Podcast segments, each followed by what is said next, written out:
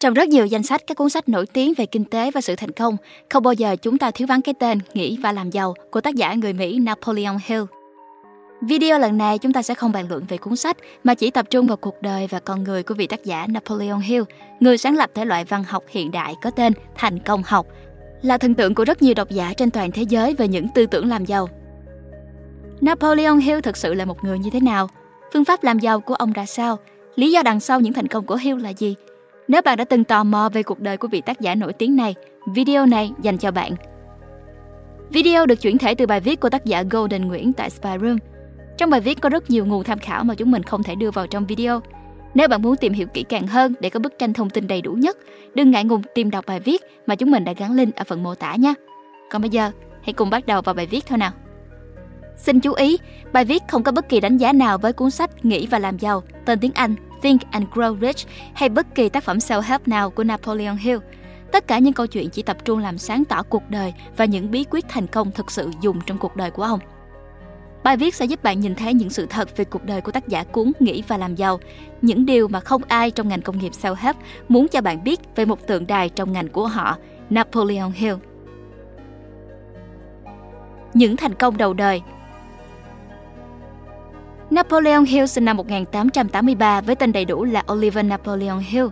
Chỉ từ sau năm 1908, ông mới chính thức dùng tên là Napoleon Hill. Lý do của sự thay đổi này sẽ được mình giải thích trong những phần sau. Năm 1898, chàng trai 15 tuổi Oliver Napoleon Hill có sản phẩm thành công đầu tiên.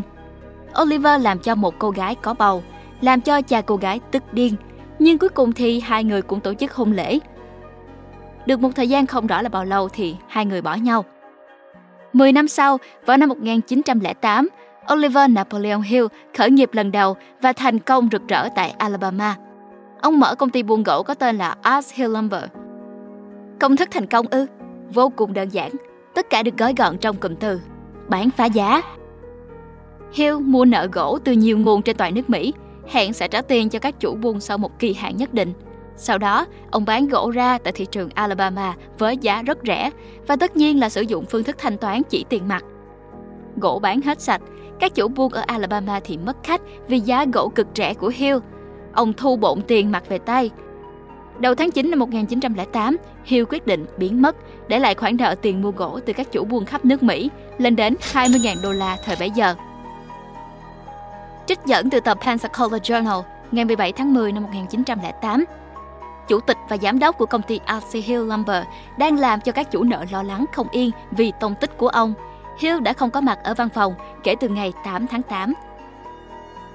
Và có vẻ như không ai tìm được Hill. Tờ The Lumberman số ngày 1 tháng 11 năm 1908 đăng Hill đã rời thành phố được gần một tháng. Lúc rời thành phố, Hill có nói với người thư ký của ông là ông đi thăm vài xưởng gỗ và từ đấy đến giờ bà này không nhận được tin gì từ Hill. Làm thế nào để có thể né được những hồ sơ kiện từ các chủ buôn gỗ ông quỵt tiền, đến nay vẫn là một ẩn số. Có một điều chắc chắn là từ tầm tháng 12 năm 1908, Hill đã lẫn tới Washington DC và sẵn sàng bắt đầu những thương vụ mới với cái tên quen thuộc với độc giả hiện nay, Napoleon Hill. Sau này, nhìn lại cuộc đời của mình vào năm 1908, Napoleon Hill đã luôn khiêm tốn không nhắc lại về phi vụ thành công chói lọi tại Alabama – Ngược lại, ông chỉ nhớ về lần gặp mặt với vua thép Andrew Carnegie tại New York. Theo lời kể lại của Napoleon Hill mà chúng ta thường thấy trong những cuốn sách của ông, Andrew Carnegie đã truyền lại bí kíp về những nguyên tắc thành công. Hill còn nhớ như in nhiệm vụ mà Andrew Carnegie giao lại cho ông. Nhiệm vụ trong 20 năm sau đó là viết về những bí quyết thành công của những người vĩ đại như Thomas Edison, Henry Ford, Alexander Graham Bell vì đây là một sứ mệnh cao cả, nên Hill sẽ không nhận được hỗ trợ tài chính từ Carnegie. Tất cả đều là những hồi ức rõ nét trong đầu Hill về năm 1908 đó. Tuy nhiên, nhà văn David Nassau, người viết tiểu sử của Andrew Carnegie lại không có được những thông tin về cuộc gặp mặt này.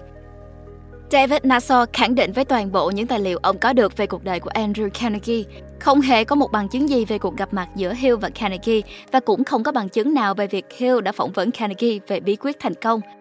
Trên thực tế thì tất cả những thông tin ngày nay chúng ta có được về cuộc gặp mặt này đến từ hồi ức của Hill về năm 1908 huy hoàng kia. Hiệu trưởng Automobile College of Washington Tại Washington DC, Napoleon Hill với số tiền có được từ vụ Alabama thành lập trường Auto Washington, Automobile College of Washington. Ông làm hiệu trưởng trường. Hill tuyển sinh viên với lời quảng cáo là có thể dạy cho bất kỳ ai biết lắp ráp ô tô trong 6 tuần đào tạo. Một lời hứa hẹn khá hấp dẫn trong thị trường ô tô đang bùng nổ tại Mỹ thời bấy giờ. Sau khi tốt nghiệp, Hill còn hứa sẽ giúp sinh viên tìm việc kiếm từ 75 đô tới 200 đô la một tuần. Lưu ý, 200 đô la thời bấy giờ thì bằng khoảng 5.000 đô bây giờ. Với đầu óc tư duy làm giàu nhạy bén, Hill đã chuẩn bị một mô hình kinh doanh đằng sau trường học của mình. Học viện thực chất là một cách để kiếm nhân công miễn phí để lắp ráp ô tô cho công ty Carter Motor, một đối tác của Hill trên thực tế, học viên của Automobile College of Washington phải trả tiền để được làm không công cho Hill và Carter Motor. Mô hình kinh doanh sáng tạo của Hill kéo dài được 3 năm. Đến đầu năm 1912 thì Carter Motor tuyên bố phá sản. Hill vẫn tiếp tục duy trì Automobile College of Washington. Ông linh hoạt chuyển đổi mô hình từ dạy sinh viên lắp ráp ô tô sang dạy sinh viên bán ô tô. Lần này, Hill hứa với sinh viên là sẽ dạy cho họ cách bán ô tô để nhận hoa hồng 400 đô từ mỗi chiếc xe họ bán được. Từ đó kiếm ít nhất 4.800 đô một năm, thậm chí hơn thế nữa. Học viện còn hứa sẽ tặng cho mỗi sinh viên 3 đô la nếu họ giới thiệu học viên đăng ký thành công. Đây chính là mô hình bán hàng đa cấp. Tuy nhiên, học viện phải đóng cửa trong năm 1912. Hill cùng người vợ mới cưới Florence chuyển đến ở với gia đình cô ở Lumberport nghệ thuật ứng xử với những lời chỉ trích. Napoleon Hill có duyên làm hiệu trưởng. Tháng 9 năm 1915, ông lại tiếp tục mở học viện George Washington, George Washington Institute tại Chicago. Lần này, Hill mở trường để dạy cho sinh viên về những nguyên tắc thành công và nghệ thuật xây dựng lòng tự tin. Như một phần của khóa học, ông khích lệ các em sinh viên viết thư gửi cho các tờ báo để ủng hộ Hill chạy đua cho một ghế ở Quốc hội một vài sinh viên sau một thời gian tham gia Học viện George Washington đã phê phán khoa học rằng chúng không đủ chuẩn để được thừa nhận tín chỉ học phần, cho rằng Hill lừa bịp họ. Hill rất bình tĩnh, nhẹ nhàng nhấc điện thoại gọi điện cho FBI, bày tỏ sự nghi ngại về những hành vi đáng ngờ của một sinh viên gốc Đức, người tham gia chỉ trích khóa học của ông. Em sinh viên này sau này đã bị bắt giữ trong thời gian Thế chiến thứ nhất. Mô hình kinh doanh của Hill lần này là gì? Hill kiếm tiền kiểu gì? Có hai cách. Hill định giá trường học của mình đáng giá 100.000 đô. Ông chia thành 10.000 cổ phiếu, bán cho mỗi sinh viên với giá 10 đô một cổ phiếu.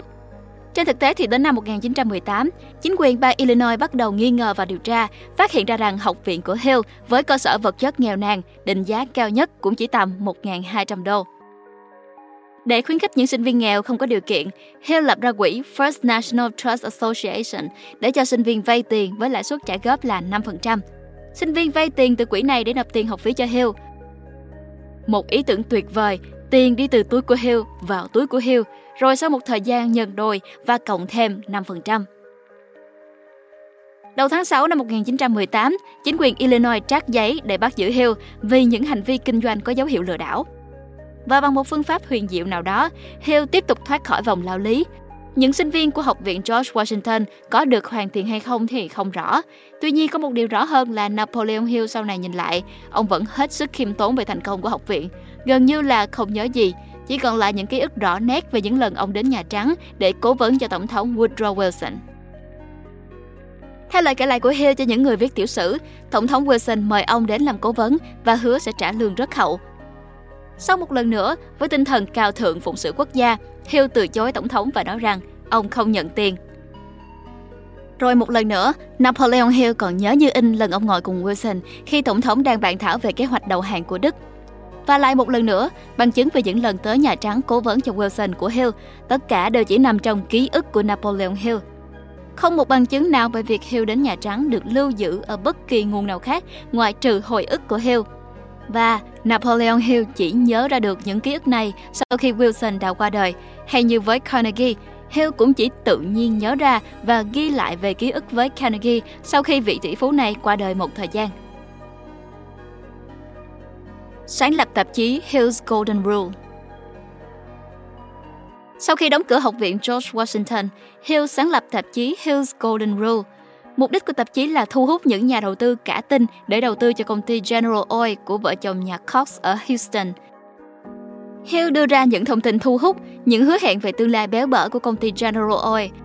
Lấy ví dụ một tiêu đề đắt khách, một người đàn ông cùng vợ tạo ra một triệu đô cho những người khác. Giật tích rất chuyên nghiệp. Cũng chẳng lâu sau đó đến tháng 10 năm 1919, Hill bị Federal Trade Commission tố cáo về những quảng cáo lừa gạt dựa trên những thông tin sai lệch để vụ lợi riêng cho bản thân. Hill vẫn tiếp tục kiên trì tìm những mô hình kinh doanh mới. Năm 1922, Hill quyết định làm từ thiện. Ông mở trường học Intraworld Correspondence với mục đích giáo dục và giúp những người tù nhân ở Ohio có thể tái hòa nhập cộng đồng sau khi ra tù. Lần này, Hill dùng một người khác để quản lý trường. Người này tên là Stroke, có tiền án tiền sự. Trường hoạt động dựa trên quỹ từ thiện quyên góp từ những nhà hảo tâm khác. Những người này quyên góp cho trường để đổi lại tạp chí của Hill. Mô hình kinh doanh của Hill lần này là gì? Đơn giản, lấy tiền quyên góp, tiêu tiền, hết. Ngôi trường chỉ là tấm áp phích quảng cáo để xin tiền. Không xu nào từ tiền quyên góp được dùng để giúp những người tù nhân ở Ohio. Tờ Mansfield News số ra ngày 21 tháng 12 năm 1923 khẳng định tiền quyên góp chưa bao giờ đến tay những người quản lý nhà tù. Không lâu sau đó, trường đóng cửa. Hill đổ tội lên đầu Stroke. Stroke bị bắt lại vào tù. Napoleon Hill và Edison Napoleon Hill rất có duyên trong việc gặp gỡ và có những ký ức sâu đậm với những người nổi tiếng, những ký ức mà chúng ta chỉ có thể được nghe từ ông. Edison là người nổi tiếng duy nhất mà Napoleon Hill chụp ảnh cùng. Hill đã làm thế nào mà hay vậy? The Specialty Salesman Magazine số ra tháng 12 năm 1923 trong bài viết Destroyer of Confidence cho ra lời giải đáp. Hill tìm mọi cách để có thể chụp một bức ảnh cùng Thomas A. Edison để có thể trao cho Edison một huy chương, huy chương Napoleon Hill. Hill gửi một nhân viên báo chí đến hội nghị của Edison rằng ông Hill, một trong những chủ bút tạp chí hàng đầu, muốn tham dự hội nghị Edison Convention of Dealers và đương nhiên là Hill được chào đón. Khi Hill đề nghị Edison chụp cùng một bức ảnh ở hội nghị, Edison khó lòng từ chối. Và Napoleon Hill nói gì về bức hình này? Hai người nổi tiếng, Thomas A. Edison và Napoleon Hill. Ông Edison là nhà phát minh của máy biết nói, đèn điện, ảnh động và nhiều nhiều thứ khác nữa phục vụ cho nhân loại. Ông Hill là chủ bút của tạp chí Napoleon Hill và tờ The New Philistine. Edison sinh ra trong một gia đình nghèo và bắt đầu sự nghiệp như một cậu bé rào báo. Hill bắt đầu sự nghiệp làm việc trong một mỏ than. Cả hai đều đã đạt được đỉnh cao danh vọng nhờ những nỗ lực tự thân. Tại sao những hồi ức của Hill chỉ nằm trong đầu ông? Nếu như bạn tự hỏi tại sao những lần Hill gặp gỡ tỷ phú Andrew Carnegie, tổng thống Woodrow Wilson hay nhiều nhiều người nổi tiếng khác, tại sao những lần đó không còn bằng chứng gì khác ngoài ký ức sâu đậm rõ nét trong đầu Hill? Câu trả lời đơn giản hơn bạn nghĩ, cháy hết rồi. Dựa vào tiểu sử chính thức của Hill, viết bởi những cây viết thuộc quỹ Napoleon Hill Foundation, vào khoảng giữa thập niên 1920, toàn bộ những giấy tờ ảnh lưu niệm của Hill đã bị cháy trong kho mà ông lưu giữ đồ đạc. Hill đã mất rất nhiều thư từ và ghi chép từ Tổng thống Woodrow Wilson, gồm cả tờ đề xuất phát hành trái phiếu chiến tranh của Hill được Wilson chấp nhận, hay là những bức hình với chữ ký của Tổng thống Wilson, Alexander Bell và nhiều ông khác cũng đều bị cháy mất. Bức thư tiến cử Hill của Tổng thống Howard Taft cũng bị cháy. Những thư từ trao đổi của ông Hill với ông Manuel L. Quezon trước khi ông này lên làm Tổng thống Philippines cũng cháy nốt. Bắt đầu viết sách Tầm những năm 1928, Hill bắt đầu đánh hơi về xu hướng tư tưởng của thời đại. Ông bắt đầu về trào lưu New Thought, tư duy mới. Tư tưởng chủ chốt là tư tưởng ảnh hưởng trực tiếp tới vật chất, có tác động trực tiếp đến thế giới vật chất. Ông lái tư duy này sang việc làm giàu. Nếu tư tưởng có thể biến ra vật chất, sao lại không dùng tư tưởng biến ra tiền? Tuy không còn một xu dính túi, nhưng nhờ cậy nhà vợ có điều kiện, Hill vay tiền ông anh rể để tập trung viết cuốn Law of Success Cuốn này tuy tầm thường nhưng cũng bán được khá khá vì ông biết cách nối những ý tưởng của mình về nguồn gốc của những người thành đạt nổi tiếng như Edison, Graham Bell. Ngay cả những nhà viết tiểu sử của Hill cũng phải nhận là Law of Success không hay lắm. Những năm 30, Hill và Franklin D. Roosevelt lại một lần nữa, Napoleon Hill có những ký ức sâu đậm với chính quyền Tổng thống Franklin Delano Roosevelt Hill kể lại mình chính là người đã giúp Roosevelt viết ra câu nói nổi tiếng Nothing to fear but fear itself. Lại một lần nữa, không có bằng chứng nào về việc Hill đến cố vấn hay giúp Roosevelt viết diễn văn. Tất cả chỉ nằm trong lời kể của Hill. Năm 1935, Hill ly dị bà Florence. Năm 1936, Hill, 53 tuổi, trong lúc giảng bài ở Tennessee, có nói là mình đang kiếm vợ mới. Sau buổi giảng, một quý cô trong khán giả, cô Rosalie Bilan, tiếp cận ông Hill. Hai người nói chuyện tâm đầu ý hợp. Hai ngày sau đó, hai người lên kế hoạch cưới nhau.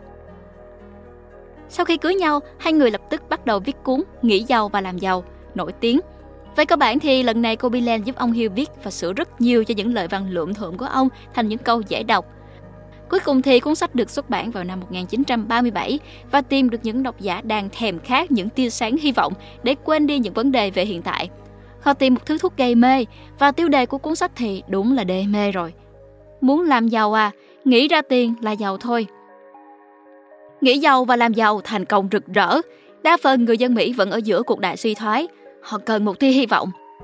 Hill làm cho họ tin rằng chỉ cần theo phương pháp của ông, tư duy tích cực, tưởng tượng và làm việc chăm chỉ, họ có thể giàu lên.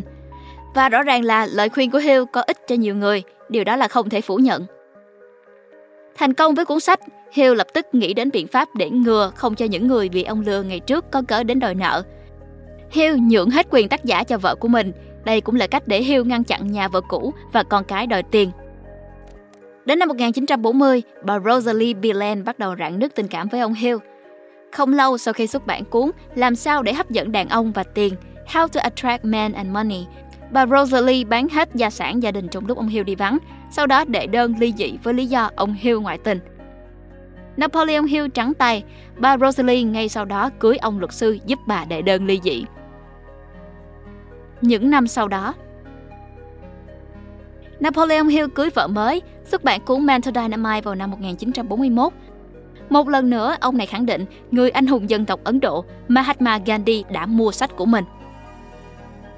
Năm 1952, Napoleon Hill đến Missouri dạy những khóa học về thành công và trong những bài giảng này, ông cho thấy tầm nhìn sắc bén về chính trị và quan hệ quốc tế của mình, cụ thể như sau. Tờ Mobley Monitor Index ở Missouri số ra ngày 31 tháng 1 năm 1952. Tác giả và diễn giả về thành công trao đổi với Marbley Kiwanis và cho rằng cuộc chiến ở Hàn Quốc có thể chấm dứt ngay lập tức, chỉ cần đơn giản gửi cho Stalin một thông báo. Nếu chiến tranh không chấm dứt trong một tuần, chúng tôi sẽ xóa sổ tất cả các điểm tập trung tại Nga. Và nếu lời thông báo bị phớt lờ, chúng ta sẽ ném bom nguyên tử ngay lập tức xuống Kremlin. Vâng, đây chính là những lời vàng ngọc từ ông Hill, một người từng làm việc trực tiếp và cố vấn cho ít nhất hai đời tổng thống Mỹ. Rất may là năm 1952 đó, ông Hill không cố vấn cho Nhà Trắng. Những năm sau đó, Hill còn làm việc với Clement Stone, lập ra tạp chí Success Unlimited, giúp cho những thế hệ tác giả self-help đời sau viết sách, ví dụ như ông Norman Vincent Peale với cuốn Success Through a Positive Mental Attitude. Hill vẫn tiếp tục sự nghiệp hồi ức về quá khứ huy hoàng vào những năm cuối đời. Ví dụ như năm 1962, một lần diễn thuyết với sinh viên da màu cấp 3 ở Kansas, ông tuyên bố mình là triệu phú vào năm 21 tuổi và động viên các em đừng để màu da làm rào cản vươn đến ước mơ của mình. Công thức tuyệt hảo của Napoleon Hill quyện lẫn những lời chém gió cùng với những lời ai cũng có thể đồng ý được và thế là gió sẽ thành thật. Tạm kết Bài viết chỉ có mục đích đưa ra ánh sáng những sự thật lịch sử về cuộc đời của Napoleon Hill, những điều mà những người viết về Napoleon Hill ngày nay, cụ thể là những người trong ngành công nghiệp self-help không muốn độc giả biết và cũng không muốn nhắc đến.